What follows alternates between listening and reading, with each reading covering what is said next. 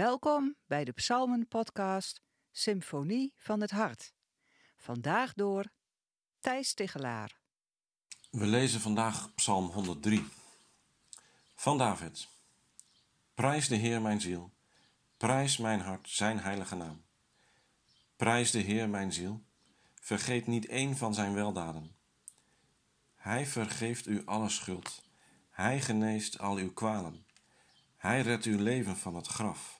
Hij kroont u met trouw en liefde. Hij overlaat u met schoonheid en geluk. Uw jeugd vernieuwt zich als een adelaar. De Heer doet wat rechtvaardig is. Hij verschaft recht aan de verdrukten. Hij maakte aan Mozes zijn wegen bekend, aan het volk van Israël zijn daden. Liefdevol en genadig is de Heer. Hij blijft geduldig en groot is zijn trouw. Niet eindeloos blijft hij twisten. Niet eeuwig duurt zijn toorn. Hij straft ons niet naar onze zonden. Hij vergeldt ons niet naar onze schuld. Zoals de hoge hemel de aarde overspant, zo welft zich zijn trouw over wie hem vrezen. Zo ver als het oosten is van het westen, zo ver heeft hij onze zonden van ons verwijderd. Zoals een vader zich ontfermt over zijn kinderen, zo ontfermt zich de Heer over wie hem vrezen want hij weet waarvan wij gemaakt zijn. Hij vergeet niet dat wij uit stof zijn gevormd. De mens, zijn dagen zijn als het gras. Hij is als een bloem die bloeit op het veld en verdwijnt zodra de wind hem verzengt. De plek waar hij stond, hij kent hem niet meer. Maar de Heer is trouw aan wie hem vrezen, van eeuwigheid tot eeuwigheid. Hij doet recht aan de kinderen en kleinkinderen van wie zich houdt aan zijn verbond en naar zijn geboden leeft. De Heer heeft in de hemel zijn troon gevestigd. Als koning heerst hij over alles.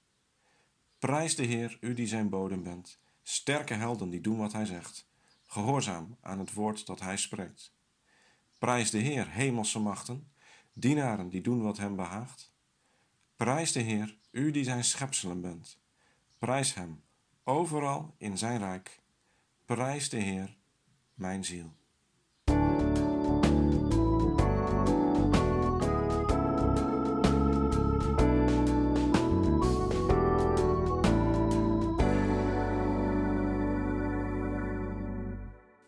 Hoeveel vinkjes heb jij? Het is in korte tijd een gevleugelde uitdrukking geworden, dankzij alle reuring rondom het nieuwste boek van Joris Luijendijk. In zijn boek, met de titel Zeven vinkjes, problematiseert Joris Luijendijk dat er in ons land standaarden gehanteerd worden die voor slechts 3% van de mensen gemeengoed zijn.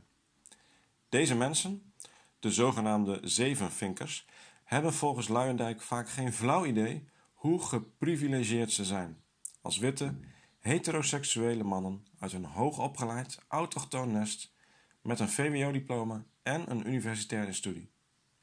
Omdat hun huidskleur, afkomst taalvaardigheid en culturele opvoeding stilzwijgend als de normen worden beschouwd, kunnen deze mannen niet gediscrimineerd worden.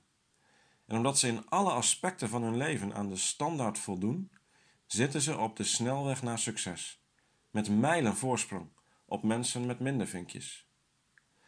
Luijendijk was hier zelf lange tijd blind voor.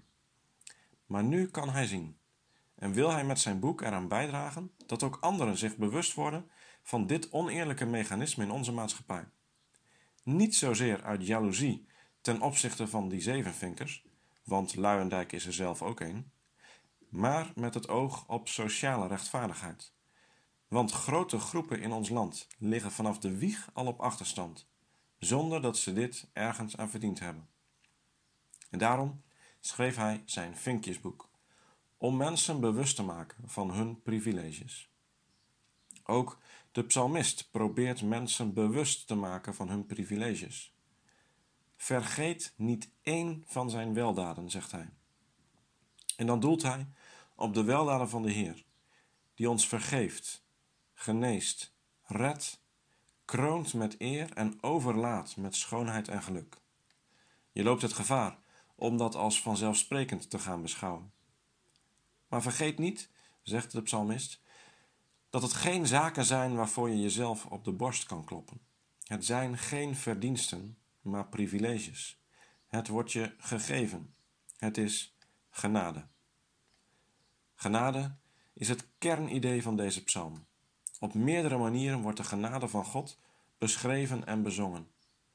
Helemaal in het midden van de psalm lezen we in vers 12 hoe de Heer onze zonden ver van ons heeft verwijderd, zo ver als het oosten is van het westen.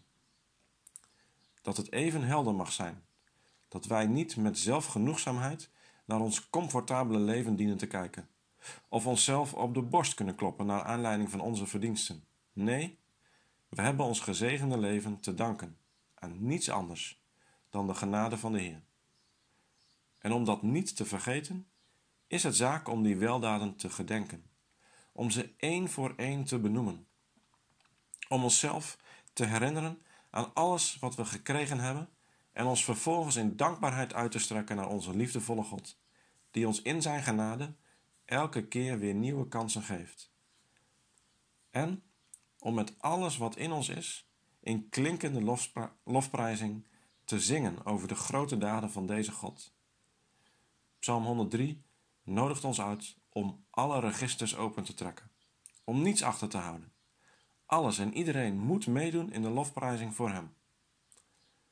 Toch begint en eindigt de psalm met Prijs de Heer, mijn ziel. Alsof er samen met die lofprijzing ook van ons innerlijk iets gevraagd wordt. Misschien is dat zelfreflectie. Er is een ander lied waarin zelfreflectie en uitbundige lofprijzing heel goed samen blijken te kunnen gaan. Namelijk het lied Amazing Grace van John Newton. John Newton moest in zijn jeugd weinig van het geloof hebben en heeft later onder andere in de slavenhandel gewerkt. Tot hij, nadat hij een zeestorm op een schip had overleefd, tot bekering kwam, priester werd en zich ging inzetten voor de afschaffing van de slavernij. Alsof hij ook een boek over vinkjes had gelezen. In zijn lied merk je in ieder geval dat hij op zichzelf reflecteerde en op alles wat hij aan privileges en genade had ontvangen. Toch is het ook een lied van uitbundige lofprijzing. Als ik aan het lied denk, hoor ik in gedachten het dwingende geluid van de doedelzakken die deze klassieker begeleiden. Misschien heb je het ook wel eens gehoord in een film of bij een uitvaart. De melodie is indringend en meeslepend. Je kan hem niet negeren. En de boodschap van het lied is dezelfde als van Psalm 103. Al onze vinkjes, al onze privileges, al onze zegeningen hebben we niet aan onze eigen inspanningen te danken. Nee, het is genade. Genade, zo oneindig groot, dat ik, die het niet verdien, het leven vond, want ik was dood en blind, maar nu kan ik zien.